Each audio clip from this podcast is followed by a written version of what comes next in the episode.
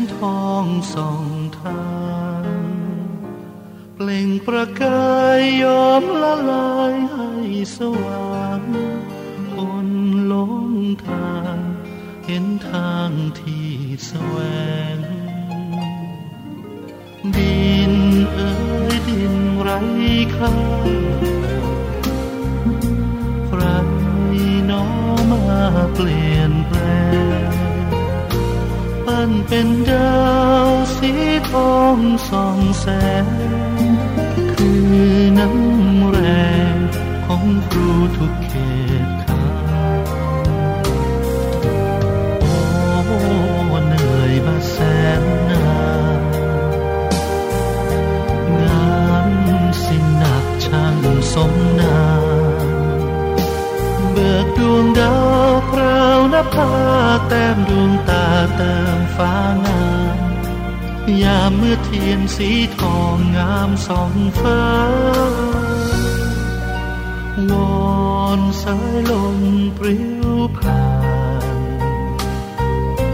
วานถามดาวเด่นนภา เป็นห่วงคน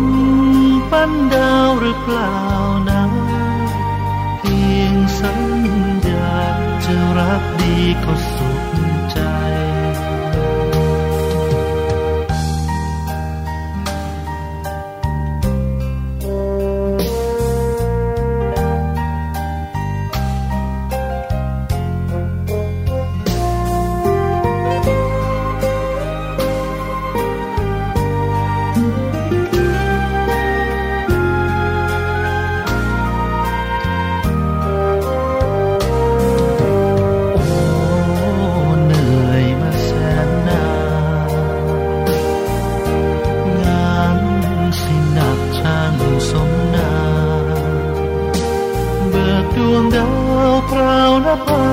แต้มดวงตาเติมฟ้างาม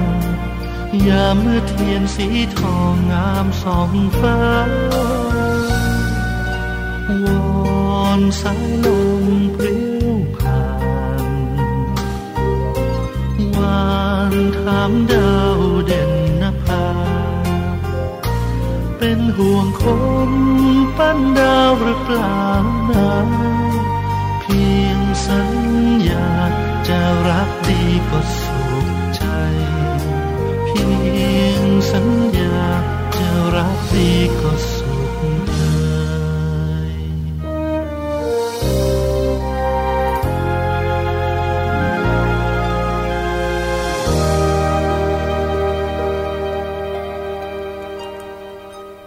สวัสดีค่ะ คุณผู้ฟังคะต้อนรับเข้าสู่รายการภูมิคุ้มกัน รายการเพื่อผู้บริโภคนะคะ วันนี้ดิฉันชนะทิพไพรพงศ์ดำเนินรายการค่ะ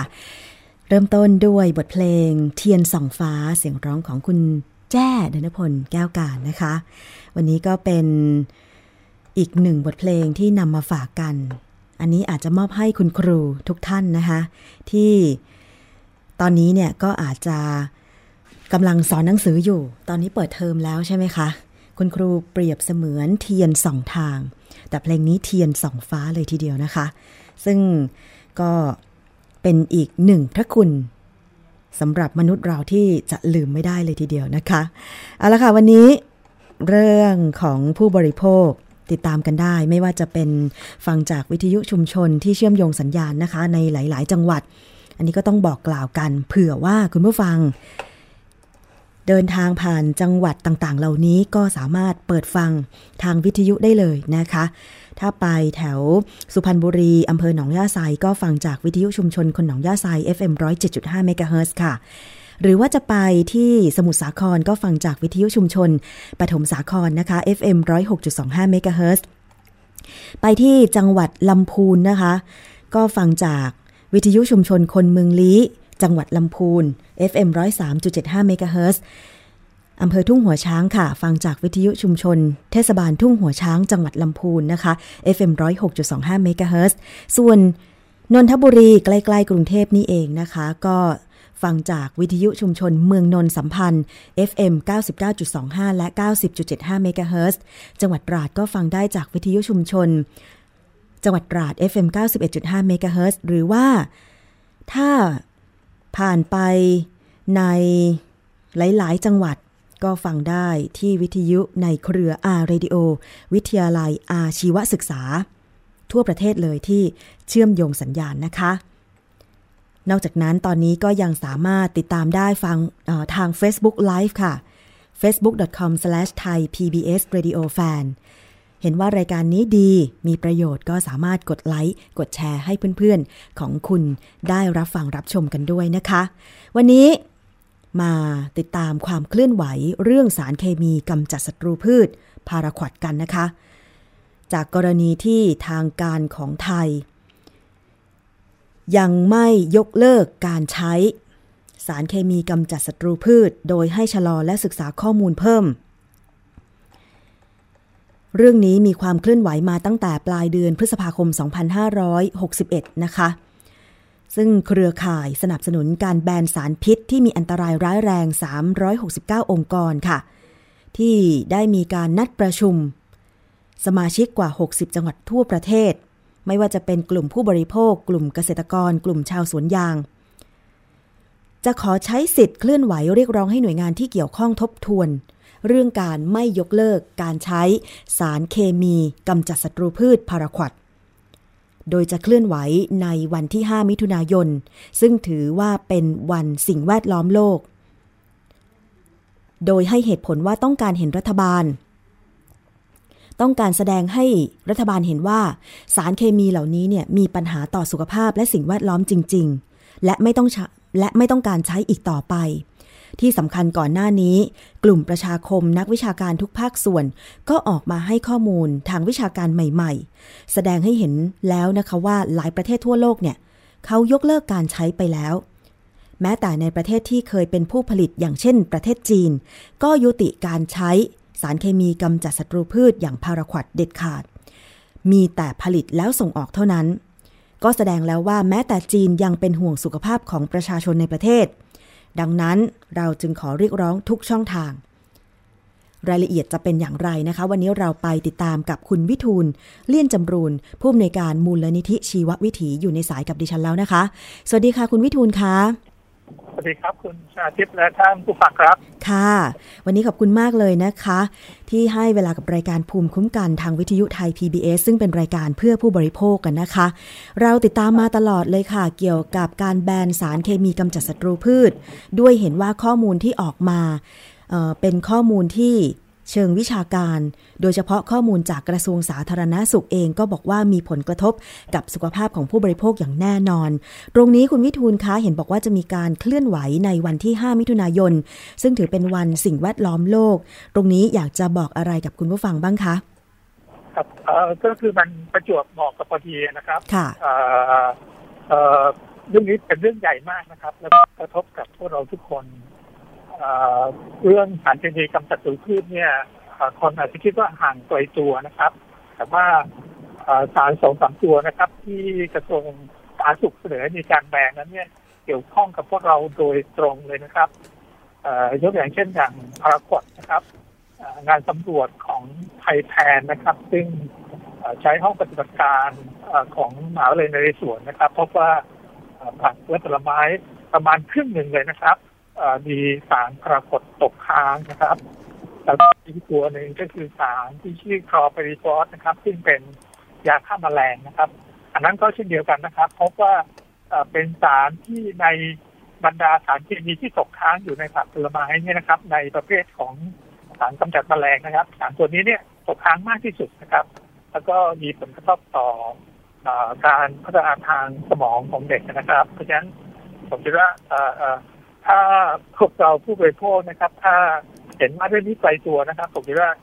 ผลกระทบระยะยาวนี้จะเกิดขึ้นอย่างไม่อาจหลีกเลี่ยงได้ครับ ค่ะ เพราะฉะนั้นเนี่ยนะคะจึงมีการเคลื่อนไหวกัน 300 กว่า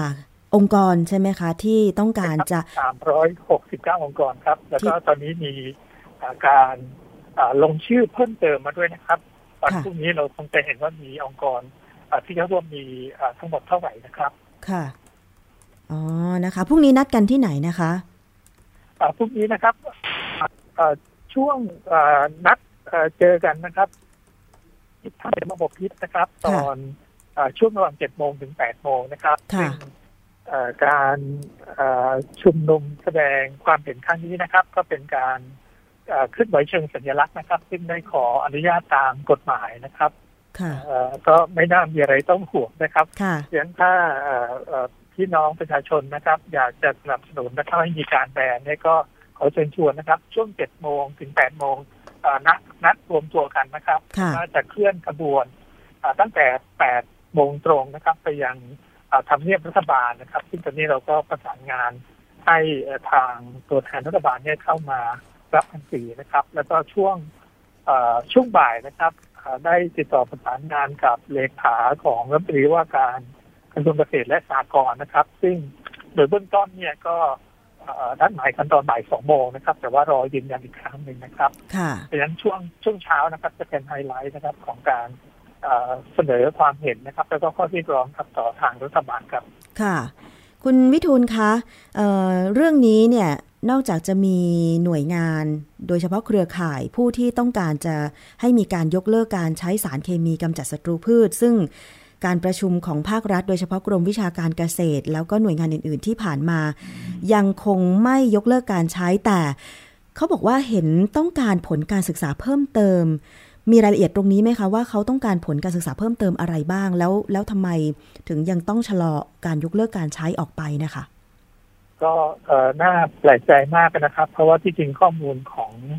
ทางกระทรวงสาธารณสุข และเครือข่ายทางวิชาการเนี่ยก็ชัดเจนมากอยู่แล้วนะครับ ข้ออธิบายนะครับ ที่บอกว่าผลกระทบเรื่องสุขภาพและสิ่งเราไม่ชัดเจนเนี่ยผมว่าปัญหาใหญ่อยู่ที่ตัวกลไกของการที่หาเรื่องนี้มากกว่านะครับคือว่าถ้าไปดูแล้วเนี่ย เราก็เห็นว่ามีคนที่ประสงค์จะใช้ต่อเนี่ยนะครับ เป็นเสียงส่วนใหญ่ในตั้งการที่ศึกษาเรื่องนี้นะครับ ก็หลักๆก็มาจากทาง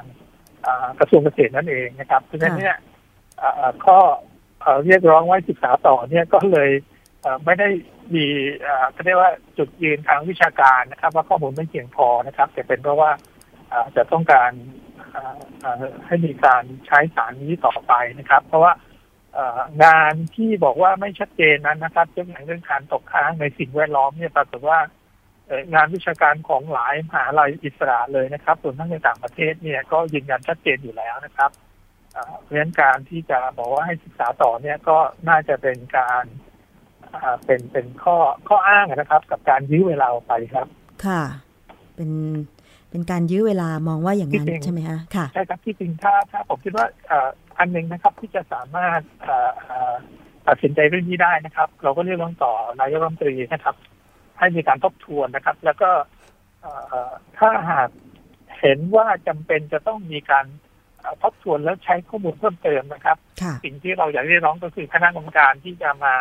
ที่เรื่องนี้เนี่ยต้องเป็นอิสระนะครับที่ผ่านมานั้นเนี่ยเราพบว่าผู้ที่แต่งตั้งกรรมการที่มีการศึกษาเนี่ย ก็มีผลประโยชน์ทับซ้อนนะครับ มีบริษัทเอกชนนะครับ อย่างน้อยสามบริษัทนะครับ ซึ่งเกี่ยวข้องกับการเสนอตั้งคณะกรรมการศึกษานะครับเนี่ยการศึกษาก็เรามาก็เลย น้อมเอียงไปในทางที่จะส่งเสริมในการใช้ครับ เพราะฉะนั้นปัญหาไม่ได้อยู่ที่ข้อมูลนะครับ แต่ว่าอยู่ที่หน่วยงานของรัฐนายกรัฐมนตรีก็ดีนะครับคณะรัฐมนตรีเองก็ดีเนี่ยจะต้องตั้งกรรมการศึกษาที่เป็นอิสระนะครับ ที่ประกอบจากนักวิชาการที่ไม่มีผลประโยชน์ทับซ้อนนะครับ ค่ะ ยกตัวอย่างผลการศึกษาทางวิชาการเกี่ยวกับความอันตรายของสารเคมีกำจัดศัตรูพืช เพื่อย้ำให้คุณผู้ฟังได้เห็นภาพชัดๆ อีกครั้งหนึ่งได้ไหมคะ ว่ามันเกิดอะไรขึ้นบ้างค่ะ ครับผมขอขอยกอย่างตัวที่เป็นประเด็นของการยกเลิกเลยดีกว่านะครับเพราะว่าสารเคมีแต่ตัวก็มีผลแตกต่างกันนะครับพาราควดเนี่ยมีผลกระทบเนี่ยอยู่สองเรื่องใหญ่ ๆ เลยนะครับที่จริงมีอยู่สี่ห้าเรื่องนะครับ แต่ว่าเรื่องใหญ่ ๆ ที่หลายประเทศทั่วโลกแบนนะครับ อันที่หนึ่งนี่ก็ที่เฉียบพันสูงนะครับ ก็คือว่าความเป็นพิษเนี่ยมันสูงมากนะครับแค่โดยอุบัติเหตุนะครับ ระหว่างการใช้ก็ดีนะครับสามารถที่จะทำให้ผู้ต้นเนี่ยได้รับอันตรายถึงแก่ชีวิตได้นะครับทาง EPA นะครับมีคำเตือนนะครับ ปัจจุบันนี้บอกว่าแค่เพียงจุดเดียวนะครับ ก็ถึงแก่ชีวิตได้นะครับหรือการปกรากผิวหนังนี้ก็เสียชีวิตได้นะครับ ผมให้ให้เป็นรูปธรรมเนี่ย คือถ้าเทียบกับสารพิษหลายตัวที่เราเคยแบนไปแล้วนะครับ อย่างเช่นตัวชื่อฟูราดานนะครับ อันนี้อันตรายมากนะครับเมื่อก่อนเนี่ยฉีดใช้ในแตงโมแล้วก็มีช้างเข้ามากินแตงโมนะครับช้างที่ล้มลงได้เลยนะครับอันนี้ร้ายแรงกว่าประมาณสี่สิบเท่านะครับ โอ้โหใช่ครับส่วนอันที่สองก็คือผลตกค้างที่มีผลที่เรียกว่าเป็นผลเรื้อรังนะครับ ก็คือ ก่อให้เกิดพาร์กินสันนะครับโรคพาร์กินสันนะครับอันนี้เป็นเหตุผลที่ยุโรปเนี่ยแบนมาตั้งสิบปีแล้วนะครับแล้วก็หลายประเทศทั่วโลกเนี่ยที่แบรนด์เนี่ยก็เหตุนี้ด้วยนะครับ ส่วนอีกตัวหนึ่งคอครีฟอสเนี่ยนะครับ เป็นยาฆ่าแมลงนะครับตัวนี้เนี่ยมีพิษผลกระทบต่อพัฒนาการทางสมองนะครับของของเด็กนะครับ การศึกษาของหลายมหาลัยมากเลยนะครับหลังล่าสุดนี้ของมหาวิทยาลัยโคลัมเบียนะครับ ก็พบว่า เด็กที่ได้รับพอคลอปรีฟอนนะครับ ผ่านทางแม่เลยนะแต่ว่าเขาขณะทั้งที่เขายังอยู่ในคันมาดาเนี่ยนะครับเติบโตเนี่ยปรากฏว่าโตขึ้นมาเนี่ยปรากฏว่าพัฒนาการทางสติปัญญาเนี่ยช้าการปรับตัวอะไรก็ช้าหมดเลยนะครับ แล้วก็ในช่วงโอบามาเป็นประธานาธิบดีเนี่ยอีทีเอเนี่ยเสนอให้มีการแบนแล้วนะครับแต่ว่าโชคร้ายเพราะว่าปีพอประธานาธิบดีทรัมป์นะครับเข้ามา รับตำแหน่งนะครับเขาก็ขอเรื่องเรื่องนี้เป็นเรื่องแรกเลยนะครับ เพราะว่าส่วนหนึ่งก็ว่ามีบริษัทที่ได้ประโยชน์จากคอร์ปอเรชั่นเนี่ยเป็นที่ปรึกษาให้กับบางทีคนล่าสุดของอเมริกาด้วยนะครับ อันนี้คล้ายๆกันไปเลยนะครับกรรมการวัตถุอันตรายท่านหนึ่งเนี่ยเป็นผู้อำนวยการโรงเรียนเคมีของบริษัทของไม่เอ่ยชื่อนะครับที่ขายคอร์ปอเรชั่นแบบเดียวกันกับที่อเมริกานี่เลยครับอยู่ในคณะกรรมการด้วยนะครับเพราะฉะนั้นการแบนก็เลยเป็นเรื่องที่ ยากนะครับ ถ้าคนใจเรื่องนี้ไม่โปร่งใสพอครับ อืมค่ะ ข้อมูลทางวิชาการโดยเฉพาะจากกระทรวงสาธารณาสุขเเกี่ยวกับผลกระทบสุขภาพทั้งต่อตัวผู้ใช้ก็คือเกษตรกร ทั้งต่อตัวผู้ที่เป็นปลายทางก็คือ ผู้บริโภคถ้าเกิดว่ามีการตกค้างของสารเคมีกำจัดศัตรูพืชเหล่านี้ มันยังไม่เพียงพอที่จะทำให้ หน่วยงานภาครัฐให้ความสำคัญเป็นอันดับแรกเหรอคะคุณวิทูล เพราะว่าดิฉันก็เห็นว่าข้อมูลเหล่านี้ก็ออกมาหลายปีทางเครือข่ายเองก็ต่อสู้กันมาหลายปีแล้วเหมือนกันอะไรอย่างเงี้ยค่ะตอนนี้เหตุผลการแบนเนี่ยหัวสำคัญเหตุผลหลักเลยนะครับ ของของอย่างเช่นกระทรวงเกษตรเองที่ยังไม่แบนเนี่ยนะครับ ก็คืออ้างเรื่องของเขาเรียกว่าเกษตรกรยังจำเป็นต้องใช้อยู่นะครับซึ่งก็ก็ก็ แสดงว่าเราให้เหตุผลของเรื่องของเรื่องอื่นนะครับสำคัญกว่าเรื่องสุขภาพนั่นเองนะครับที่จริงแม้กระทั่งเกษตรกรที่ใช้สารเหล่านี้อยู่นะครับยกอย่างเช่นในตัวในตัวคาร์บอนฟอสฟอร์ติฟอสนี่ไม่มีปัญหาเลยเลยนะครับ เพราะว่ามีสารอื่นจะไปหมดนะครับที่ใช้แทนได้ ส่วนพารากดเนี่ยถ้าไปดูจริง ๆ เกษตรกรที่ใช้พารากดจริง ๆ นะครับ ก็มีเฉพาะในพืชประมาณสามสี่ชนิดแค่นั้นเองนะครับ สัดส่วนการใช้เนี่ยก็ไม่ใช่เกษตรกรทั้งหมดนะครับ อาจจะประมาณประมาณตั้งแต่ยี่สิบเปอร์เซ็นตนะครับ จนถึงประมาณสามสิบเปอร์เซ็นตนะครับที่ยังใช้อยู่ เพราะฉะนั้นเกษตรกรกลุ่มนี้เนี่ยก็ต้องหาทางสารทดแทนก็ดีหรือวิธีการทดแทนนะครับ ซึ่งมีอยู่มากมาย แต่ว่าการที่อ้างว่า เมื่อไม่ใช้จะส่งผลกระทบต่อภาคเกษตรทั้งหมดเนี่ยก็เป็นเป็นข้ออ้างที่ไม่มีเหตุผลนะครับมีเกษตรกรที่รับผลกระทบจริงๆเนี่ยประมาณสักเฉลี่ยแล้ววันก็ไม่เกิน 20%ของพืชสำคัญสองสามชนิดนะครับ ก็คือพวกอ้อยปาล์มน้ำมันหรืออย่างพาราเป็นต้นนะครับ อันนี้มันสำปะหลังบ้างนะครับ แต่ว่าการจัดการควบคุมวัชพืชมีวิธีการอื่นทั้งสิ้นนะครับไม่จำเป็นจะต้องใช้ซึ่งพาราควอตเลยอพอจะยกตัวอย่างสารที่ ถ้าจะนำมาทดแทนพาราควอตหรือคลอร์ไพริฟอสควรจะใช้อะไรไหมคะ มีข้อมูลตรงนี้ไหมคะครับผมที่จริงมันมันมีการศึกษาของกรมวิชาการเกษตรเองเลยนะครับที่บอกว่าสารอะไรที่ใช้ทดแทนได้บ้างนะครับ ซึ่งมีอยู่หลายชนิดมากแต่ว่าผมผมไม่อยากเอ่ยชื่อตอนนี้นะครับอ๋อเป็นยี่ห้อใช่ไหมคะหน่วยงานใช่ครับเป็นเป็นเป็นเพื่อเป็นหน้าที่ของของกรมวิชาการเกษตรมากกว่านะครับ ที่จะต้องให้ความรู้กับประชาชน เพราะถ้าเราพูดต่อไปก็ ด้านหนึ่งก็จะถูกวิพากษ์วิจารณ์ว่าต้องการแบนสารนี้เพื่อผลประโยชน์ของสารอื่นหรือเปล่านะครับดังนั้นให้ให้ให้หน่วยงานทางวิชาการที่รับผิดชอบดีกว่า แต่ว่าเรามีคำแนะนำที่ดีกว่าการใช้สารเคมีนะครับยกตัวอย่างเช่นในอ้อยเนี่ยมีงานศึกษาของกรมวิชาการเกษตรเองเลยนะครับ แล้วก็มหาลัยเกษตรศาสตร์เนี่ยเพราะว่าการใช้จอบหมุนนะครับติดกับแทรกเตอร์เนี่ยปรากฏว่าอ้อยเนี่ยได้ผลผลิตดีกว่านะครับต้นทุน ถูกกว่าด้วยซ้ำนะครับ จอบหมุนเหรอคะอย่างนะค่ะใช่ครับภาษาเราเรียกโรตารี่นะครับคือตัวที่รถแทรกแล้วก็ติดจอบหมุนนะครับ ที่เป็นคล้ายๆผานนะครับใช้ในการไถพรวนนะครับอันนี้ก็จัดการวัชพืชได้ดีกว่าครับอืมซึ่งไม่จำเป็นต้องซื้อสารเคมีเพียงแต่ว่าซื้ออุปกรณ์ไอ้เจ้าจอบหมุนเนี่ย มากำจัดวัชพืชแทนพวกหญ้าพวกอะไรพวกนี้นะคะ ใช่ครับ แล้วก็ถ้าเป็นชาวบ้านที่มีพื้นที่ขนาดเล็กนะครับ ก็สามารถใช้ รถไถเดินตามนะครับ ที่ติดผ่านไถขนาดเล็ก เป็นรถไถจิ๋วนะครับ ราคาก็ไม่แพงด้วยนะครับ แล้วก็ผมเชื่อว่าการที่เราแบรนด์พาราคอตเนี่ยจะทำให้เกิดการคิดค้นพัฒนาหาวิธีนะครับ ที่ใช้สารที่หรือวิธีการที่ไม่ใช่สารเคมีนะครับ เพิ่มมากขึ้นไปอีกนะครับ แล้วก็กระตุ้นให้มีการวิจัยพัฒนารวมถึง ชาวบ้านนะครับพัฒนาขึ้นจากขึ้นคนเล็กๆเนี่ยจะได้ประโยชน์จากเรื่องนี้ด้วยนะครับค่ะเพราะว่าถ้าหยุดใช้อย่างใดอย่างหนึ่งไป หยุดใช้สารเคมีไป แน่นอนว่าก็จะมีคนคิดค้นสิ่งที่มาทดแทนเพื่อกำจัดวัชพืชนั่นเองนะคะ ซึ่งก็เราเราฟังรัฐบาลพูดเสมอเรื่อง เราจะไปไทยแลนด์ 4.0 ใช่ไหมครับ แต่ว่าเรากำลังพึ่งปรากฏสารที่โลกปฏิเสธนะครับอองค์การส หประชาชาตินะครับท่าหลวงใหญ่ด้านสิทธิมนุษยชนเนี่ยถึงกับประนามนะครับ ประเทศที่ส่งออกสารพิษเหล่านี้เนี่ยนะครับไปยุโรปผู้บริโภคตอนนี้ก็ต่อต้านการผลิตที่ใช้พาราควดนะครับในที่พวกปาล์มน้ำมันหรือผลไม้นะครับ อันนี้ก็ถูกต่อต้านจากตลาดโลกเราไม่จะเป็นจะพึ่งสารพิษอันตรายร้ายแรงที่โลกไม่ต้องการนะครับ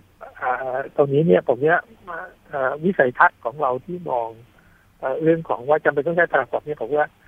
ขัดแย้งโดยสิ้นเชิงนะครับกับสิ่งที่เราว่าเราจะไปไทยแลนด์สีเขียนจะเป็นการจ้างที่ยั่งยืนนะครับค่ะ ก็มีสมุดปกขาวของทางด้านเครือข่ายที่ต้องการแบนสารเคมีกำจัดศัตรูพืชออกมา พร้อมทั้งข้อเสนอด้วย คาดว่าอันนี้ก็คือจะไปยื่นให้กับทางรัฐบาลด้วยหรือเปล่าคะใช่ครับใช่ครับสมุดปกขาวนี่จริงเครือข่ายนักวิชาการนะครับที่ จัดแถลงเมื่อวันที่ 16 นะครับพฤษภานะครับ เป็นผู้จัดทำขึ้นนะครับซึ่งข้อมูลมีครบถ้วนเลยครับพูดถึงอันตรายนะครับ แล้วก็แหล่งอ้างอิงต่างๆนะครับค่ะ อันนี้ก็คิดว่าจะช่วยย้ำนะคะ ให้เห็นถึงความสำคัญว่าทำไมจะต้องมีการยกเลิกการใช้สารเคมีกำจัดศัตรูพืช โดยเฉพาะพาราคอดคลอไพรีฟอสด้วยใช่ไหมคะ แล้วก็อีก อีกสารหนึ่งคืออะไรนะคะไกลโฟเซตไกลโฟเซตสารสารตัวนี้ก็อันตรายนะครับ เพราะว่าองค์การอนามัยโลกนะครับเมื่อสองปีที่แล้วเนี่ยประกาศว่าเป็นสารที่น่าจะก่อมะเร็งนะครับล่าสุดในยุโรปเนี่ยตอนนี้มีประมาณสิบกว่าประเทศนะครับ ที่อยู่ระหว่างการลงมติที่จะให้มีการแบนนะครับค่ะผมเชื่อว่าภายในปีหน้านะครับ เราจะเห็น EU ทั้งหมดเนี่ยจะประกาศแบนพาราควอตนะครับเพราะล่าสุด รัฐบาลเยอรมนีนะครับ ซึ่งมีเสียงเยอะที่สุดนะครับ ใน EU Commission นะครับ ก็ประกาศแล้วนะครับ ว่าจะแบนพรากฏโดยเร็วที่สุดเท่าที่จะเป็นไปได้นะครับ อืมค่ะ ถ้าประเทศเหล่านี้ส่วนบางไทยเนี่ย เราเสนอแค่จำกัดการใช้ก่อนนะครับเป็นแค่นี้เรายังไม่บรรลุเลยครับ ค่ะ คือดิฉันกำลังมองว่าถ้าประเทศเหล่านี้โดยเฉพาะยุโรป หรือว่าอีกหลาย ๆ ประเทศเขาแบนการใช้หมายความว่า พืชผลทางการเกษตรที่เราจะส่งออกไปยังประเทศเขานั้นก็ต้องถูกตรวจสอบ เรื่องของสารตกค้างเข้มงวดมากขึ้นใช่ครับใช่ครับ ซึ่งถ้ามีสารตอนนี้เหล่านี้ตกค้างแน่นอนว่าก็จะถูกตีกลับสินค้าทางการเกษตรแน่นอนเลย ใช่ครับไม่เป็นผลดีด้วยนะคะ เพราะฉะนั้นก็เดี๋ยวพรุ่งนี้กลับมาติดตามความเคลื่อนไหวเรื่องการที่เครือข่ายแบนสารเคมีกำจัดศัตรูพืช จะยื่นหนังสือถึงรัฐบาลนะคะ กรณีขอให้ยกเลิกการใช้คือ ข้อข้อเรียกร้องของเราคือขอให้ยกเลิกการใช้ทันทีหรือเปล่าคะคุณวิทูล ที่จริงที่จริงมีช่วงเวลานะครับเรื่องนี้เวลานี้ผมคิดว่าคุยกันได้นะครับ แต่ว่าหลักๆคือว่าต้องประกาศให้ชัดเจนนะครับ เรื่องการยกเลิกการใช้ แล้วก็ช่วงเวลาที่เหมาะสมเนี่ยผมคิดว่าเรื่องนี้น่าจะน่าจะคุยกันได้นะครับ ถ้าอ้างว่าต้องการปรับตัวนะครับ ต้องการเท่าไหร่นะครับที่ผ่านมาคือกระทรวงสาธารณสุขขอให้มีผลภายในปี 2562 นะครับแต่ว่าผมผมคิดว่าระยะเวลาดังกล่าวก็น่าจะเหมาะสมนะครับอย่างเวียดนามเนี่ย จะเริ่มแบนในเดือนมีนาที่จะถึงนี้นะครับในกี่เดือนข้างหน้านี้ครับ ค่ะ โอ้เวียดนามเขาก็จะแบนแล้วเนาะแล้วเขาเองก็ปลูกข้าวเป็นเป็นประเทศที่เป็นปลูกข้าวตอนนี้แซงหน้าไทยไปแล้วมั้งคะก็เป็นคู่แข่งเรื่องทั้งผลไม้และอื่นๆด้วยนะครับค่ะแต่ว่าเขาเดินหน้าไปไกลแล้วครับ แต่ว่าเรากำลัง ฐานถอยหลังเข้าคลองนะครับในเรื่องนี้ครับ ค่ะ ที่สำคัญก็คือตัวผู้บริโภคเอง อย่างดิฉันเองก็ไม่อยากจะทานผักที่มีสารเคมีตกค้างแน่นอน ไม่ว่าจะเป็นปุ๋ยเคมีหรือว่าสารกำจัดศัตรูพืช ซึ่งแน่นอนเวลาฉีดพ่นสารกำจัดศัตรูพืชเนี่ยละอองมันก็ไปโดนพืชผักด้วยนะคะหญ้าตายแต่พืชผักก็ได้รับผลกระทบด้วยบางที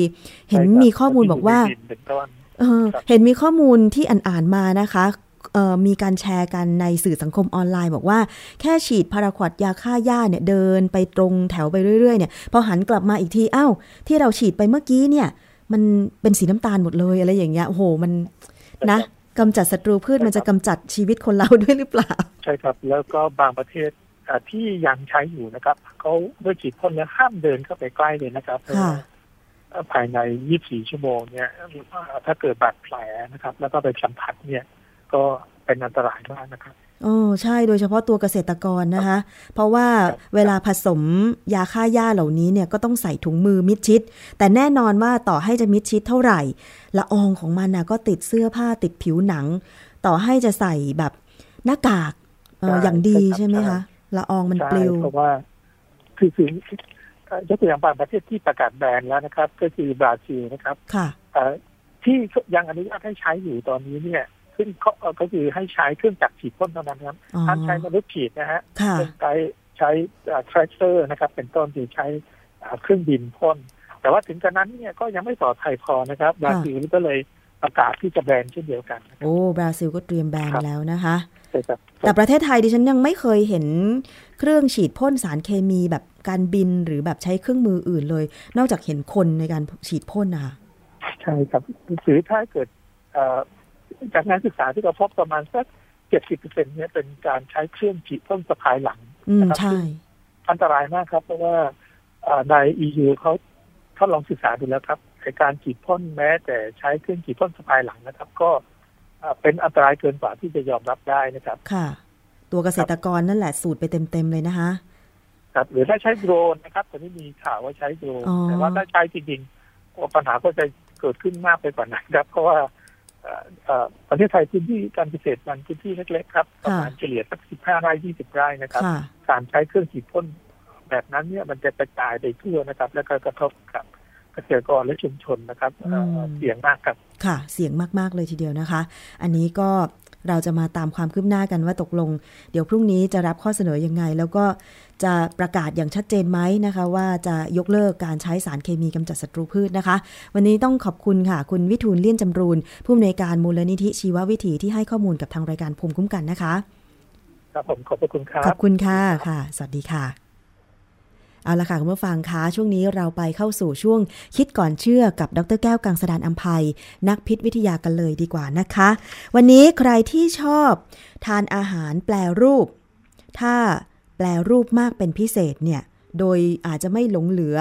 กลิ่นของวัตถุดิบเดิมๆเลยเนี่ยจะเป็นอย่างไรมาติดตามกันนะคะ ในช่วงคิดก่อนเชื่อค่ะ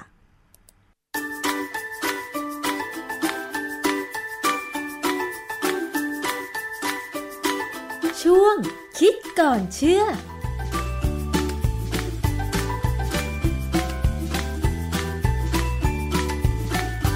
ในชีวิตของคนไทยปัจจุบันนี้นะเราต้องกินอาหารที่แปรรูปค่อนข้างเยอะนะฮะแล้วมันมีอาหารแปรรูปบางกลุ่มที่เราใช้คำว่า ultra processed food คืออาหารที่มีการแปรรูปเป็นพิเศษเนี่ยก็มีคนทำวิจัยเขาพบว่าอาหารแปรรูปเป็นพิเศษ หรือ ultra processed food เนี่ยมันมีความสัมพันธ์กับ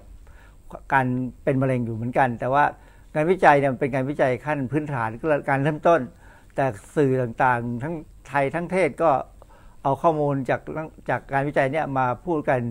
แล้วพูดพูดดูเหมือนว่ามันจริงจังมากไป อาจจะทำให้ผู้บริโภคเนี่ยตื่นกลัวนะฮะผมก็เลยจะมาอธิบายฟังว่าจริง ๆ แล้วมันควรจะเป็นสักขนาดไหน สำหรับเรื่องของอาหารผ่านการแปรรูปมากเป็นพิเศษคำนี้อาจจะคำที่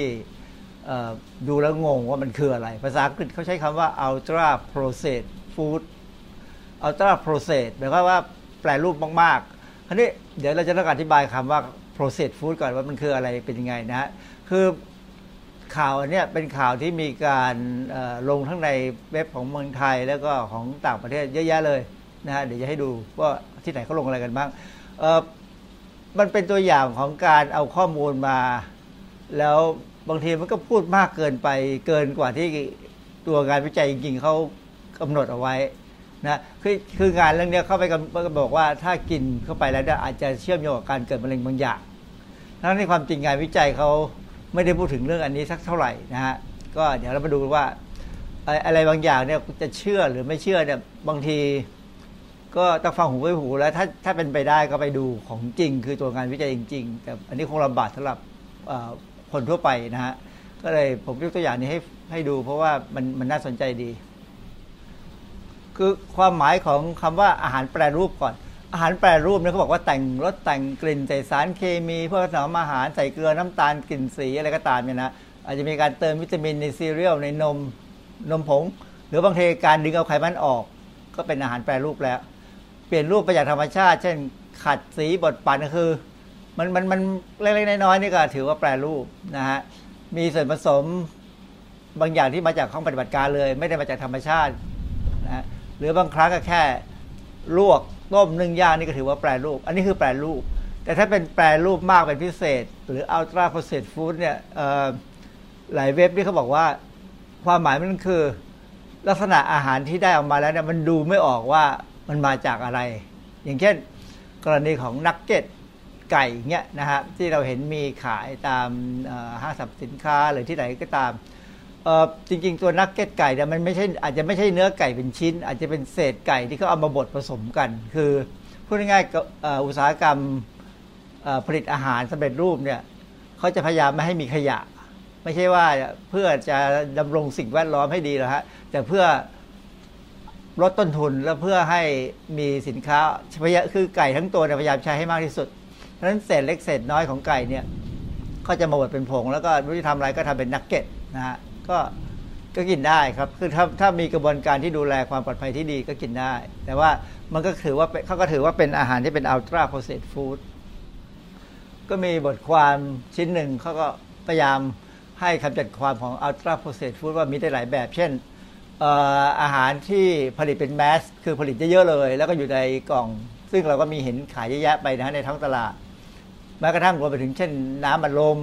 นะฮะหรือพวกของหวานขนมหวานบะหมี่สำเร็จรูปนะชิไก่ chicken nugget นะฮะหรืออาหารพวกที่เรียกว่า TV dinner คือที่แช่แข็งมา บางเว็บก็บอกว่าอาหารพวก ultra-processed food เนี่ยก็จะใช้ องค์ประกอบที่เป็นทางอุตสาหกรรมนะมีสารเจือปนในอาหารผสมลงไปเลยนะไอ้พวกนี้ก็ก็แทบเข้าข่ายนี้ทั้งนั้นที่มีขายอยู่ในท้องตลาดเรานะฮะในซูเปอร์มาร์เก็ตหรือบางอันก็ให้คำจำกัดความไม่ง่ายว่า เป็นอาหารที่มีการเติมน้ำตาลเติมเกลือเติมไขมันเป็นพิเศษนะเติมมากเป็นพิเศษเลยเติมจนดูอะไรไม่ออกนะหรือว่าอาจจะอันนึงให้คำจำกัดจำกัดความไม่ง่ายว่าผลิตโดย บริษัทใหญ่ๆ ก็จะต้องเป็นอัลตราโปรเซสฟู้ดคือ คือหลาย ๆ ครั้งเนี่ยการผลิตอาหารพวกนี้จะต้องควบคุมคุณภาพมาตรฐานให้มันเหมือนเหมือนกันทุกวัน ก็ต้องเติมนู่นเติมนี่เข้าไปนะฮะเพื่อปรับปรุงให้มันมีรสชาติเหมือนเดิมนะก็อันนี้ก็เป็นคำจำกัดความเยอะแยะยังซึ่งยังมีมากกว่านี้ว่า ultra processed food เนี่ยคืออะไรทีนี้พอมีงานวิจัยที่เขาสำรวจเกี่ยวกับการกิน ultra processed food เนี่ย ก็เขาก็ดูแค่เป็นงานวิจัยที่ดูว่ากินแล้วมันจะมีความเสี่ยงกับการเป็นมะเร็งยังไงบ้างเนี่ยก็มีเว็บไซต์ต่างๆ ที่เป็นหนังสือพิมพ์ที่อย่าง The Guardian เนี่ยเราเคยพอได้ยินชื่อนะ Health Today หรือแม้ของเว็บทีวีของอันนี้เป็นช่องทีวีในอเมริกา อันนี้ก็เป็นเว็บหนึ่ง แล้วก็แม้กระทั่งหนังสือพิมพ์บ้านเรา ก็เอามาลงกันหรือแม้กระทั่ง BBC ไทยอย่างเมื่อกี้ที่ผมให้ดูก็บอกว่าอาหารแปรรูปบางชนิดอาจจะเพิ่มความเสี่ยงมะเร็งซึ่งบางเว็บเนี่ยเขาเขียนแบบนี้แล้ว แต่ตอนสุดท้ายตลบท้ายตกไอตอนที่เขาไอตบท้ายของบทความเนี่ยเขาก็จะบอกว่ามันจริงไม่ได้เสี่ยงมากมายอะไรอย่างนั้นคือ คือพูดง่ายๆพาดหัวข่าวทำให้ดูน่าตื่นเต้นดี แต่ลงท้ายก็ดูไม่มีอะไรนะฮะ อ้ที่มันไม่มีอะไรเนี่ยเพราะว่ามีเว็บหนึ่งเขาเอาข้อมูลพวกนี้มาวิเคราะห์แล้วก็บอกว่านักข่าวเขียนข่าวมากเกินไป ในเว็บนี้ Health News Review เนี่ยเขามีนักเขียนคนหนึ่งเขาก็มาเขียนบอกว่าไอ้ไอ้เรื่องเกี่ยวกับ ultra processed food กับ cancer เนี่ยหัวข้อมันไปในแนวทางที่ถูกต้องแล้ว แต่จริง ๆ แล้วไปลงท้ายกันผิดผิดถูกถูกนะฮะคือเขาบอกว่าคำว่า คือผลการศึกษาที่ออกมามีความสัมพันธ์กันคือ association เนี่ยคำว่า association มันไม่ใช่คำว่า causation คือ association association คือความสัมพันธ์กัน causation คือสาเหตุของการเกิดนะฮะ คือมีความสับสนในการใช้ศัพท์ภาษาอังกฤษฝรั่งก็สับสนกับศัพท์ได้เหมือนกันนะฮะ ก็สรุปแล้วเนี่ยเขาก็บอกว่าไอ้งานวิจัยที่ออกมาเนี่ยมันไม่สามารถจะเอามาเชื่อมเลยว่าการกิน ultra processed food เนี่ย ทำให้เป็นมะเร็งนะแต่ไม่ได้บอกว่าก็ไม่ได้บอกว่ามันจะไม่ใช่ แต่ก็ไม่สามารถจะบอกว่าใช่ เนื่องจากว่าจริง ๆ แล้วงานวิจัยอันนั้นอะมันเป็นแค่ขั้นเริ่มต้น ซึ่งเดี๋ยวเดี๋ยวจะให้ดูว่างานวิจัยเป็นยังไง แล้วทำไมมันถึงบอกว่าเป็นแค่ขั้นเริ่มเริ่มต้น มีมีคนเข้าสรุปบอกว่า การพาดหัวข่าวลักษณะเนี้ยมันไปแสดงให้เห็นว่าอาหารที่ผ่านกระบวนการก่อให้เกิดความเสี่ยงต่อมะเร็งมากขึ้น ทั้งที่ความจริงแล้วเป็นการแปลความไปไกลเกินกว่าที่การศึกษาที่ตั้งใจไว้ ราะอย่างที่บอกแล้วว่าการแปลรูปอาหารแปลรูปอาหารเนี่ยแม้กระทั่งต้มนึ่งปิ้งเนี่ยมันก็เป็นการผ่านกระบวนการทั้งนั้น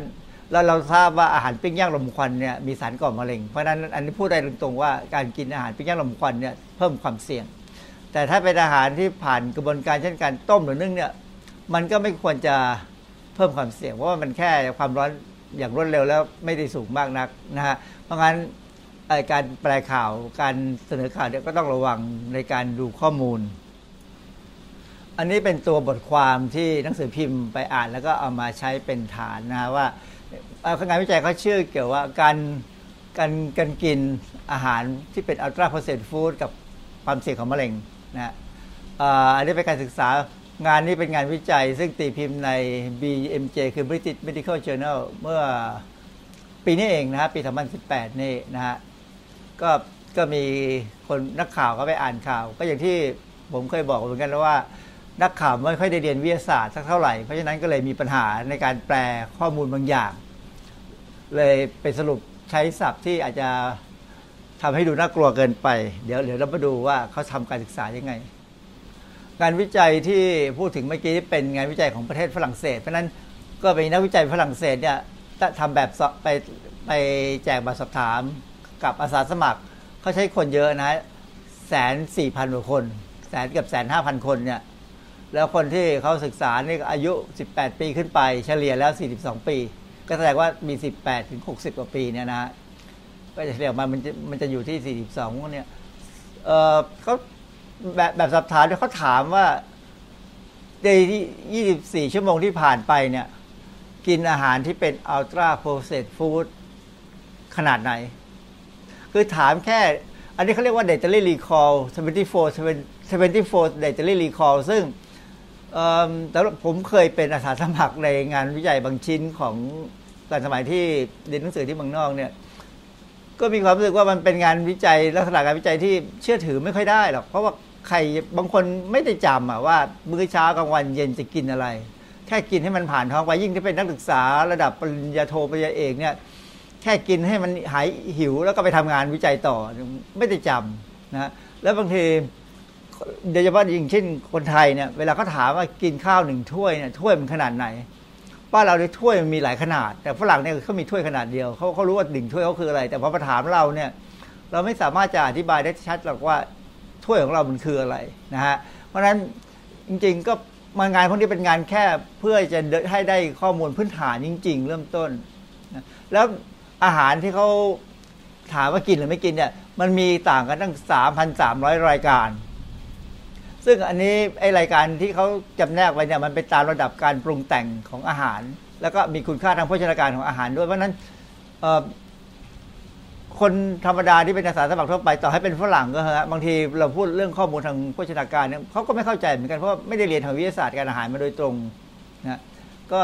อันนี้เป็นจุดอ่อนมากเลยของของงานวิจัยของเขา เขาก็ยอมรับติดในเรื่องงานวิจัยแล้วว่างานนี้มันเป็นลักษณะแบบนี้เอง ลักษณะของคำถามเนี่ยก็ทั่วๆไปเหมือนกับแบบสอบถามในบ้านเราเหมือนกัน เช่นถามวันเดือนปีเกิดเพศอาชีพการศึกษาการสูบบุหรี่จำนวนบุตรการบริโภคอาหาร อันนี้ก็คือเอ่อ24 hour recall เพื่อเช็คว่าใน 24 ชั่วโมงที่ผ่านมาได้กินอะไรบ้างถามเกี่ยวกับการออกกำลังกายการประวัติส่วนตัวการเป็นโรคการใช้ยาอะไรนี่เป็นลักษณะการถามทางด้านสุขภาพทั่วๆไปนะฮะ ทีนี้เมื่อเขาถามเสร็จแล้วเนี่ยเขาก็จะดูภาพความเสี่ยงต่อการเป็นมะเร็งโดยรวมก่อน แล้วก็มะเร็งเต้านมต่อมลูกหมากลำไส้ใหญ่ เพราะมะเร็งพวกนี้ส่วนใหญ่จะเกี่ยวกับอาหารนะมีมีอาหารเป็นปัจจัย คือเขาจะติดตามมาสมัครนานห้าปี ในห้าปีเนี่ยคนประมาณแสนกว่าคนนี่ยแสนแสนกับหมื่นคนเนี่ยแสนเพราะว่ามีคนเป็นมะเร็งประมาณสองพันสองร้อยคน ซึ่งถือว่าเป็นเป็นจำนวนคนที่เป็นมะเร็งจากสำรวจทั้งหมดเนี่ย ร้อยละสองจุดหนึ่งแต่ว่าในงานวิจัยเขาเนี่ยเขาสามารถสรุปออกมาได้ว่า การเพิ่มอาหารที่ผ่านการแปรรูปมากเป็นพิเศษเนี่ยเพิ่มขึ้นถ้าเรากินอาหารพวกนี้เพิ่มขึ้นร้อยละสิบในมื้ออาหาร จะทำให้ความเสี่ยงต่อการเป็นมะเร็งในภาพรวม และมะเร็งเต้านมเพิ่มขึ้นร้อยละสิบอันนี้คือคือผลจริง ๆ ที่ในหนังสือพิมพ์ข่าวส่วนใหญ่ไม่ได้พูดถึงตรงนี้ แค่บอกว่าทำให้ความเสี่ยงของการเป็นมะเร็งเพิ่มขึ้นนะฮะ ก็ อันนี้เพราะนี่เป็นรายละเอียด เพราะนั้นถ้าจะให้เข้าใจเดี๋ยวต้องมาอ่านตัวรายละเอียดเดี๋ยวก็จะรู้ว่า มันไม่น่ากลัวอย่างที่คิดนะฮะเพราะว่าจริงแล้วอัตราร้อยละสิบเนี่ย มันก็อาจจะเป็นอัตราปกติของคนทั่วไปที่ซ้ำในงานวิจัยของเขาเนี่ยไอ้เจ้าพวกที่เป็นอาหารที่เป็นผ่านกระบวนการแปรรูปเป็นพิเศษอะไรเนี่ยนะฮะมันจะมีตัวที่ถ้าสนใจคือพวก ผลิตภัณฑ์อาหารที่หวานหวาน sugary นะ sugary product พวกของหวานทั้งหลายต่างๆอะไรที่หวานหวานเนี่ยนะไอศครีมอะไรก็ตามเนี่ยไอศครีมก็จะแยกมาอยู่ตรงนี้ แต่ไอพวกของหวานหวานพวกที่เราเรียกว่า junk food โดยตรงเลยเนี่ยคืออยู่ตรงนี้ยี่หกเปอร์เซ็นต์ร้อยละยี่หกแล้วก็เป็นพวกน้ำอัดลมหรือเหล้าบุหรี่อะไรก็เหล้าเหล้ากับน้ำมันลมเนี่ยยี่สิบเปอร์เซ็นต์อาหารแป้งพวกแป้งเยอะๆมันฝรั่งทอดอะไรพวกนี้ก็จะอยู่ประมาณร้อยละสิ บหกสิบหกอันนี้อันนี้คืออาหารที่เรากินทั่ว ๆ ไปทั้งวันเนี่ยนะจะมีอัลตราโปรเซสฟู้ดจริง ๆ เนี่ยสิบห้าเปอร์เซ็นต์ร้อยละร้อยละสิบห้าแล้วก็มีนมมีอะไรก็ตามเพราะนั้นจะเห็นว่าในแต่ละวันเนี่ยส่วนใหญ่แล้วเรามีการเพิ่มอัลตราโปรเซสฟู้ดเข้าไปเกินร้อยละสิบนะฮะของทั่วไป เพราะฉะนั้นซึ่งเขาบอกว่าถ้าเกินร้อยละสิบเนี่ย อัตราความเสี่ยงการเป็นมะเร็งผลการศึกษาออกมา เพราะว่ามันเพิ่มขึ้นอีกสิบเปอร์เซ็นต์นะฮะก็อันนี้ก็ต้องฟังหูไว้หูเป็นการวิจัยเขาต้องการแค่ตรงนี้ แต่ว่าหนังสือพิมพ์เอาไปบอกเลยว่า กินแล้วเป็นมะเร็ง ซึ่งมันก็ทำให้ว่าคือชีวิตประจำวันของเราเนี่ยเราเลี่ยงของพวกนี้ไม่ได้นะบางเนื่องจากการทำงาน ซึ่งบางทีไม่มีโอกาสปรุงอาหารเองเลย ต้องซื้อแต่ของสำเร็จรูปไปเติมน้ำร้อนในกินนะฮะก็อาจจะทำให้ผู้บริโภคเนี่ย เกิดความเครียดโดยเปล่าประโยชน์ ในบทความเขาก็มีข้อแนะนำไว้ว่าควรจะทำยังไง กับเรื่องของการกินอาหารที่เป็นอัลตราโปรเซสฟู้ดก็บอกว่าอาหารผ่านกระบวนการแปรรูปมากเป็นพิเศษเนี่ยมันอาจจะเพิ่มความเสี่ยงต่อการเป็นมะเร็งและโรคไม่ติดต่อได้นะฮะคือเขาพูดได้แค่นี้ แล้วก็บอกว่ามันนั้นอาจจะต้องมีนโยบายเพื่อกำหนดเกณฑ์การผลิตการเก็บภาษี การจำกัดการตลาดการผลิตสำหรับผลิตภัณฑ์อาหารพวกนี้ คือ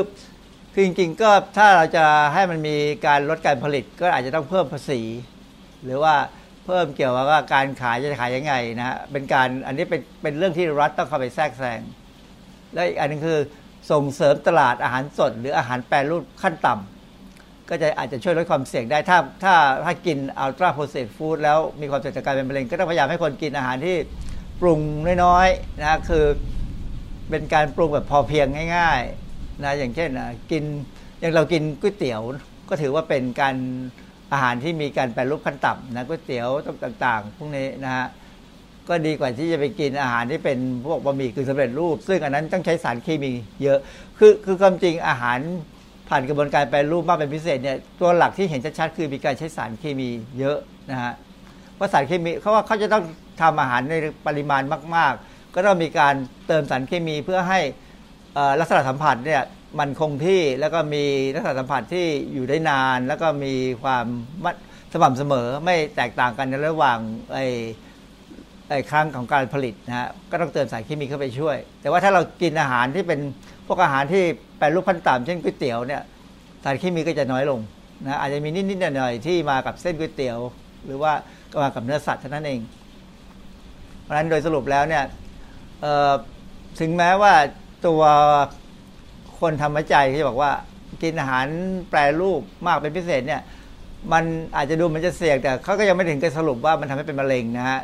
เพราะนั้นก็ฟังหูไว้หูว่า เราไม่กินได้ก็ดี กินของสดได้ดีที่สุดแล้วนะแต่ว่าถ้าจำเป็นต้องกินก็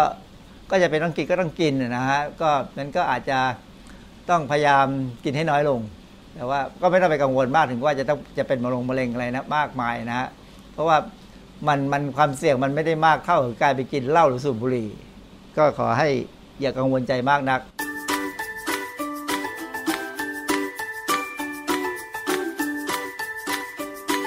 ช่วงคิดก่อนเชื่อ